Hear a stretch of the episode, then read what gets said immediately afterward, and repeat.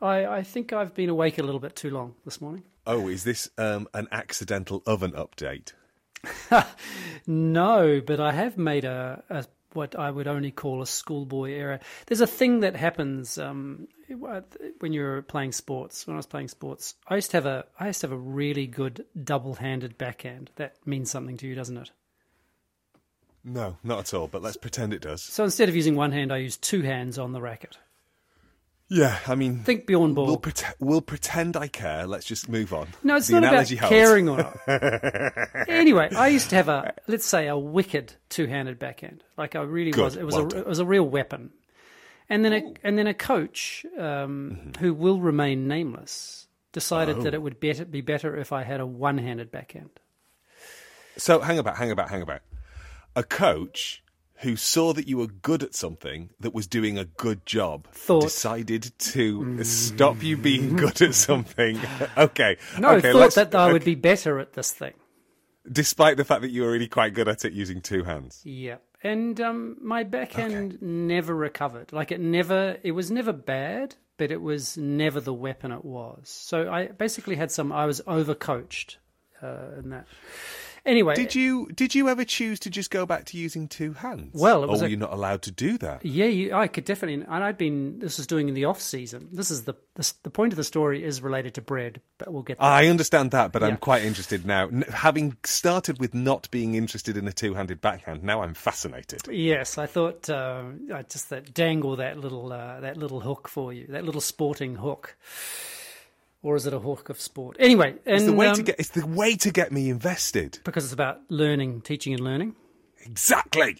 You are uh, you're a you're a teacher and learner, aren't you? I do both of those things. Just as just as in a little aside, I had a complaint from a friend uh, who listens to midlifing, and Okay, who said, ahead. "I feel like I'm in a really good friendship with you, except you know nothing about what's going on in my life." It feels really intimate. It feels rich. It feels, uh, you know, it's really great. It's uh, the conversations are amazing, but fuck you. And then, then you have a conversation with them in real life, and you're like, "So, tell me what's happening." How dare you? I've been paying attention to your life. Why have you not been? Wait a minute. I don't broadcast my life.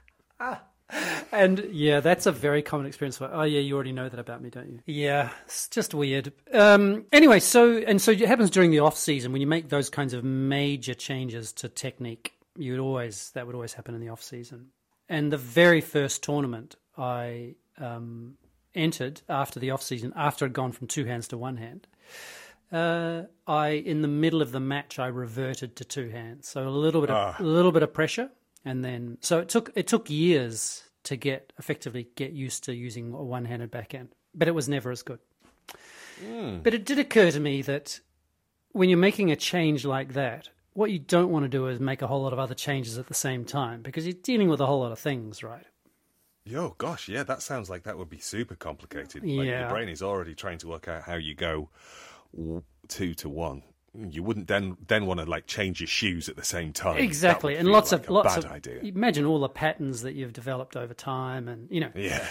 yeah, let's yeah, let's get off the neuromuscular thing. And uh, so, I have this oven, which is a little bit like going from using two hands to one hand, although it's probably the other way around eventually. But it's a big change. Gotcha. It's, okay. It's tricky. It's tricky for lots of different reasons, but mostly it's tricky about just sorting out how to get how to get bread in the fucking thing. oh, because it's so much deeper. Yeah, exactly, exactly. Right. and it's been torturous. Like it's, uh, I've had so many um, uh, dodgy moments with it. Uh, and today, what I did then, I thought, Uh, so- which is fine, which is fine. I'm going to get used to it. But then I've also decided at the same time that I would vastly increase increase the hydration of the dough I'm using. So that is a schoolboy error. I've made it. I've made the dough. Mm, yeah, isn't it? No, that is. Don't make the materials you work with behave differently when you are trying to negotiate a new environment. Ex- Come on. I know. I know. You should. Come on. I know. What an what an I mean, I don't want to be hard on myself, but what an idiot.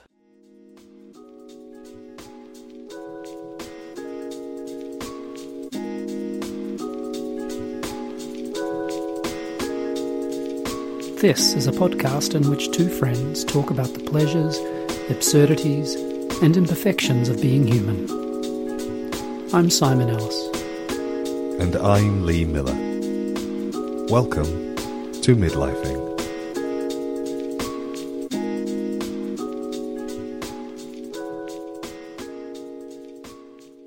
Funny. I- I've been watching a little bit of sport. I have a. a- It's a a bit of a um Oh, Con- off the wagon. a confession. Yeah, and I realised that I really like watching women's sport. Have you been watching the World Cup? I have been not a lot, but I've definitely looked at a few games. Not whole games, but looked. And uh, oh, I so much prefer watching women play football than I watch than I than watching men play football. Is it because they're properly skilled and they don't perform stuff? I think it's the lack of performing stuff, and there's also something about the joy and the and the frustration and the sadness, which seems to be, it seems to be a little, um, let's say, three dimensional. Okay. Meaning, does that mean? Meaning, with with men, it's just basically aggression. Even when there's joy, it's fist pumping and Gotcha. ten- tension and but it's um and there's something about the way they play which is a little bit how I remember watching sport when I was a kid. It's a little bit Mm-hmm. amateur and I don't mean that in the sense of the way they play, not at all. But it's just a little bit less oh, oh, like it's not the fucking be all end all. Yeah. That they're not on a on a global stage proving why they are worth the hundreds of thousands of pounds they get paid a week. Yes, this, exactly. It's something. It's just a little bit more like it. It seems like it's normal, even though they're playing in front of eighty thousand people and all that kind of. You know, it's a. It's a. But yeah, this. Uh, it's I. Yeah, I like it a lot. How are you? That's enough about me. I am the very definition of fine. Does that mean like six out of ten? Fine. I don't know that I could quantify it with a number. I would say that um, You're not great though. I'm not. No, I'm not great. I'm not great. I'm not. Oh, it's tricky. I'm in the middle of um, an, an extended project. Yes. which is going to take me up to the middle of September.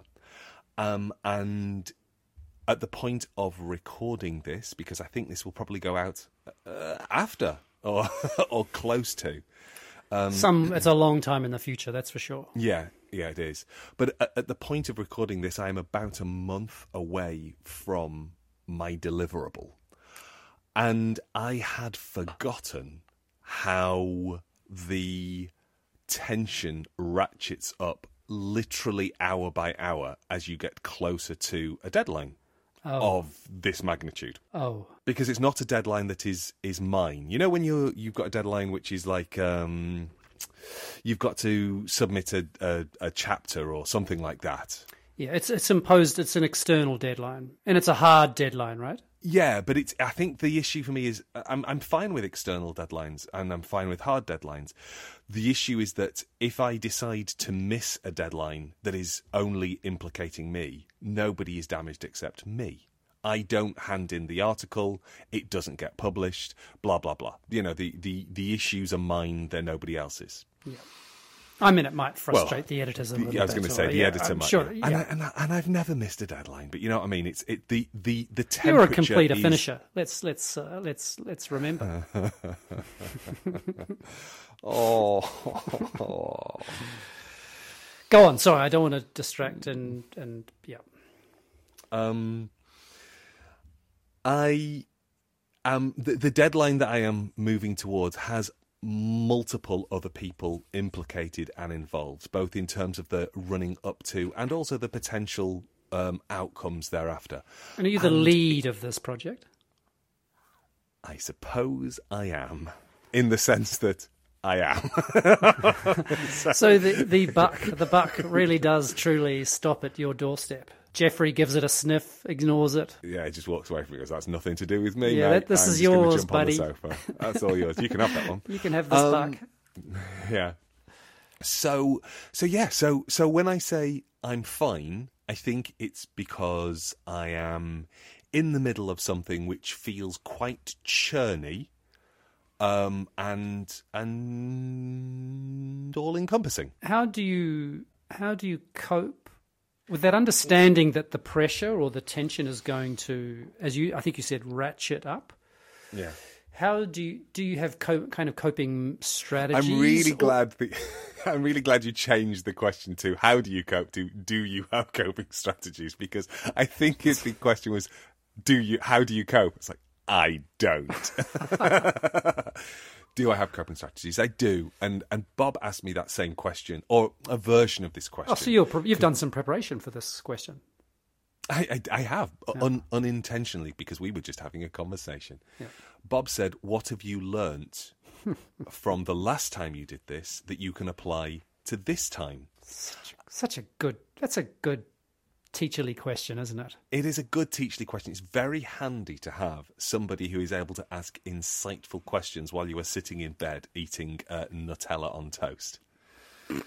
it wasn't Nutella. Just to be clear, it was uh, a non-Nutella. was a knockoff. hazelnut spread. It was a Nutella No. knockoff. Oh no no no no no no no no no no! It was uh, an improvement because it was very clear that there were no there was no palm oil in this. There was yeah exactly boo to palm oil. There were um, organic ingredients. It was a it was a Totnes version of Nutella. Yeah. but Do you- delicious. In 2013, I went to the Vatican Museum. You know, the one with um, the ceiling. Uh huh. What's that? Who's that by? Michelangelo, the Michelangelo, Sistine Chapel. Sistine Chapel. I went with my mother, and um, as you came out of the, you know, it's effectively a little. Uh, it's basically a strange sort of. I'm going to call it the intestinal tract of, tract of a worm, which is a little bit unfair on uh, the Vatican Museum and the Sistine Chapel. But you you've sort of herded through it like that. And as you came as I, as you came out, there was a massive Nutella stand in the Vatican Museum. So that Um, selling just jars of Nutella. Correct. Yeah, it was basically some sort of advertisement for Nutella. Uh, that What they- an odd product placement! Isn't I it? don't think of Catholicism and chocolate. It's uh, Catholic. I think Catholicism and taking money any way they can. That's ha- that's got a pretty long history. ah, right, right, right. So they don't they don't theme their avarice. It's just it's just. gotcha. they do not theme their avarice. It's true, and I think that uh, my, my mother, curiously, as a very as a she was a very devout person, wasn't so wound up by it. I was really it really got my um, it raised my I want to say I want to say my heckles just to wind you up. It raised my hackles, and um, but mum didn't seem to be concerned about it. But yeah, Nutella's a big thing, and as you know, in Italy. Anyway, question. Yeah, I had it was it was it was a non Nutella Nutella type spread, um, which Bob had bought uh, for me as celebration because yesterday at the end of the day I had completed two significant tasks that had been hanging over me over the week and I said I want to get these complete basically I wanted to get two two drafts done of two separate documents Oh, this is work stuff. done- yeah, yeah, yeah, Yeah, right, okay. And so I was I was celebrated this morning. Well, I was celebrated last night with a bottle of prosecco. Thank you. Not a full bottle. I mean, a full bottle came into the house. To be clear, Bob didn't go and buy a, a half completed or half finished bottle of prosecco of someone. Um, but we didn't finish it. We just had a very uh, abstemious glass. wow. Um, yeah, just one.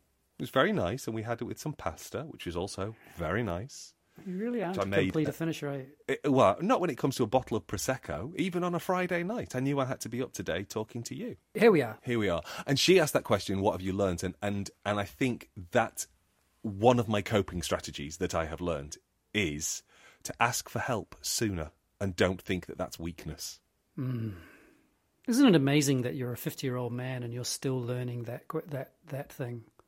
I mean, it's I I'm not having a go at you, but just generally no, that no, no, idea. absolutely. You know, the, uh, and I think the thing, the thing that has been um, instructive in the extreme is that when I ask for help, I don't think anybody has ever rolled their eyes at me or gone, oh.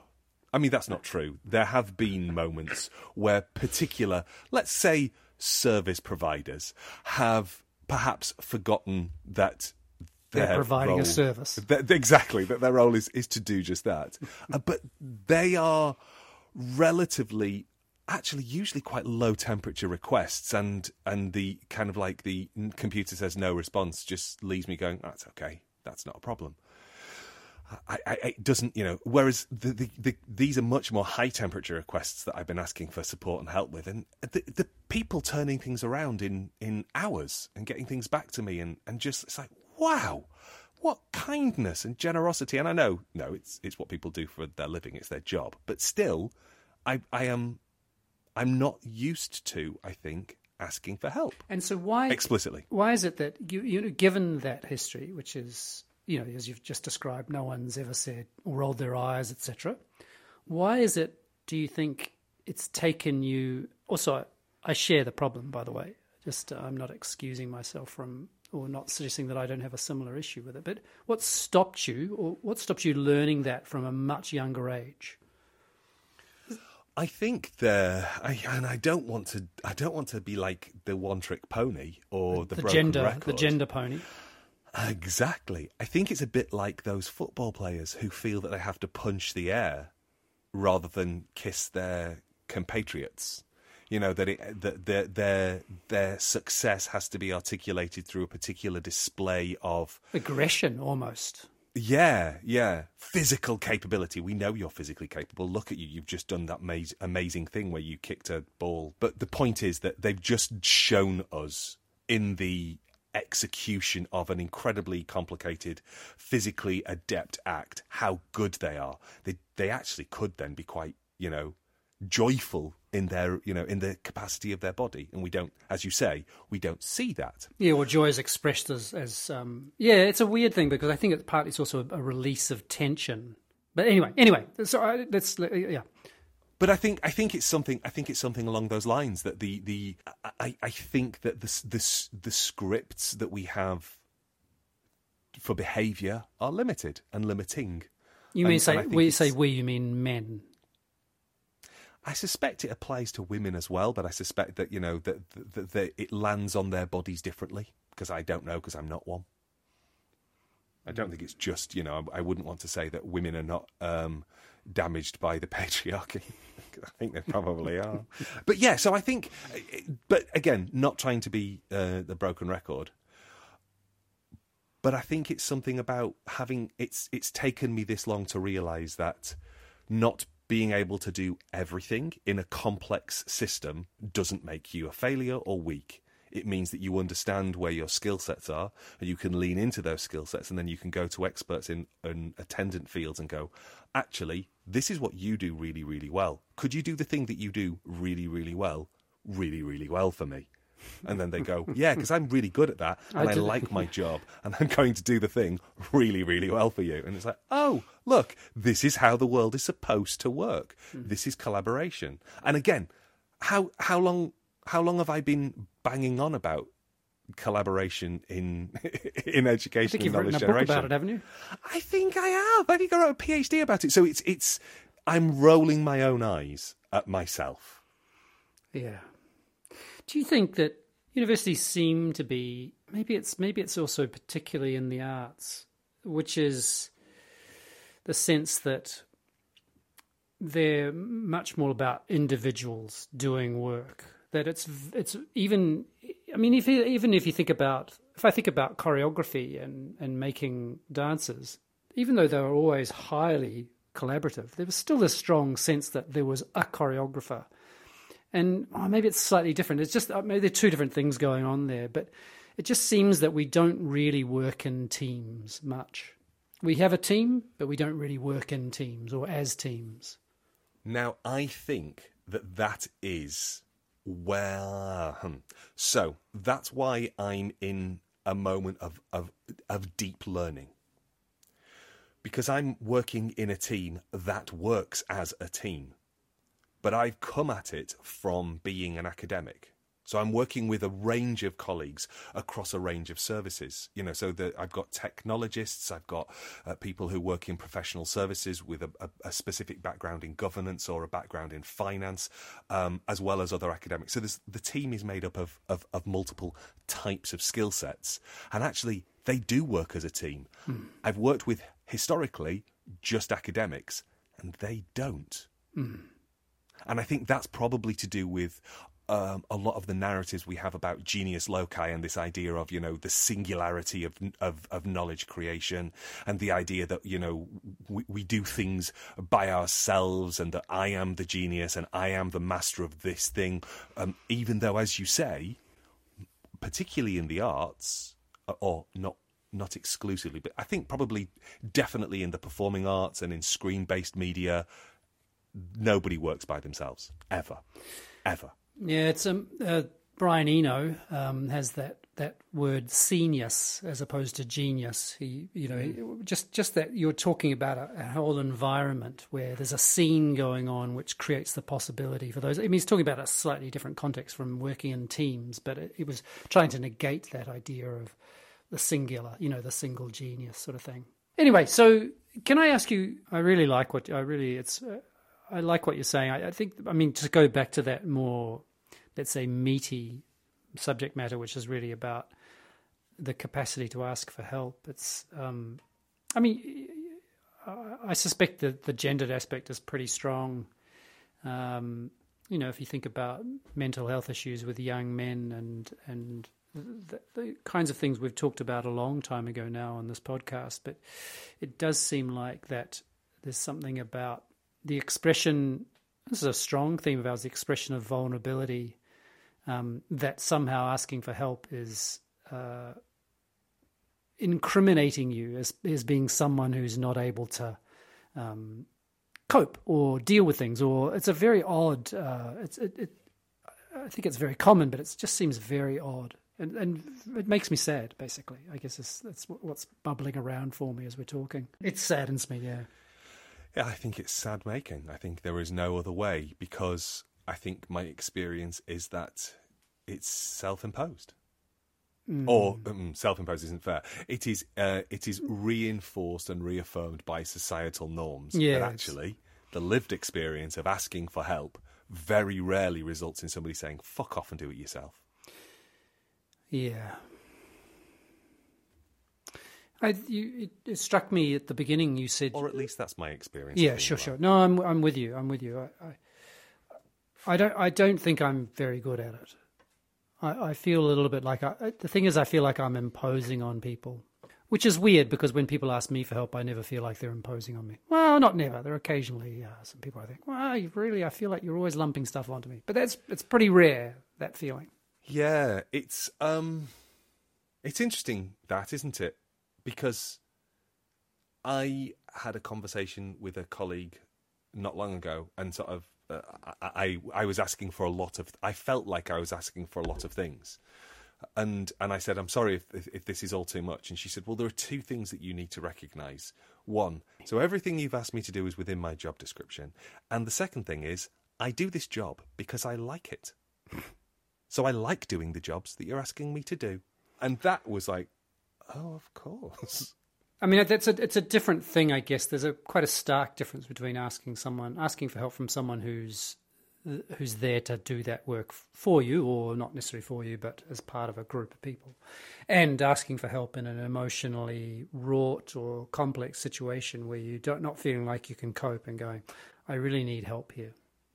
You know, I think that's. But if a, we, yeah, you were absolutely right. It's totally different. But if we don't practice in one sphere, we won't have the capacity or the skills to do it in the other, will we? No.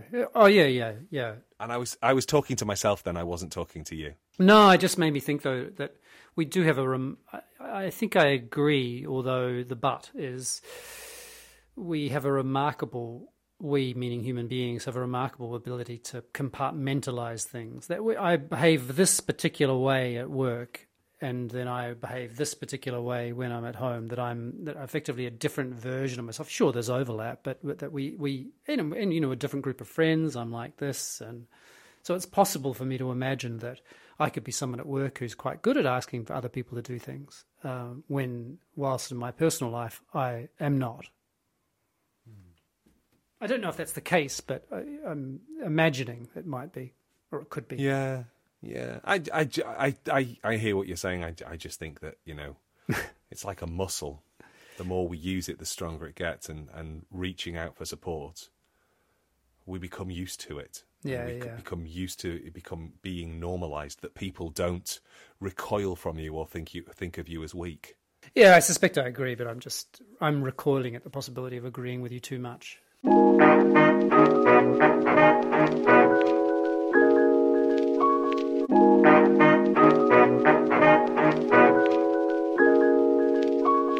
You want me you want me to do a pithy sentence to finish the end of I mean, this particular conversation. I mean, if if you've got it in the tank, go for it. If not, we'll just uh, fade to black. Well, I've got something which is totally unrelated, but in that I learned this morning the difference between slasher and splatter movies. Okay. And that's something you know, you know, right? I'm assuming you must know. That's not the sort of thing that you would. That's your bread and butter. Well, splatter refers to um, to kind of the, the Herschell Gordon Lewis landscape. It's quite l- low, you know, late sixties, very very heavy on the very very red. Um, I think you can probably throw some Brian Yuzna films in there, the ones that are really gore heavy. Slashes don't have to necessarily be gore heavy, but they often are. Um, but yeah, so slashes are about the um, the the single murderer. Right. So they're serial s- killers. So yeah, yeah, people like Michael Myers, Jason Voorhees, uh, Freddy Krueger. Those are all versions of slashers. Um, mm, th- there are some. This uh, Sleepaway Camp. There's there's lots of And the better ones I think Um, was Hostel, Hostel, Hostel, and yeah, yeah. Saw, I mean, yeah. for example. I interestingly, I would probably talk about I would, the the use of. Oh, that's that's a genre almost in and of itself. The saws and the hostels that merge in the uh, early two thousands, uh, often referred to as bro horror because Oh. the they yeah because they've got that kind of vibe to them. Particularly the hostel films, the uh, Eli Roth type stuff, and Cabin in the Woods. No, not Cabin in the Woods. Uh, Cabin Fever, um, and uh, so bro horror or torture porn. oh, oh, should we just finish this episode now? On torture porn? Yeah.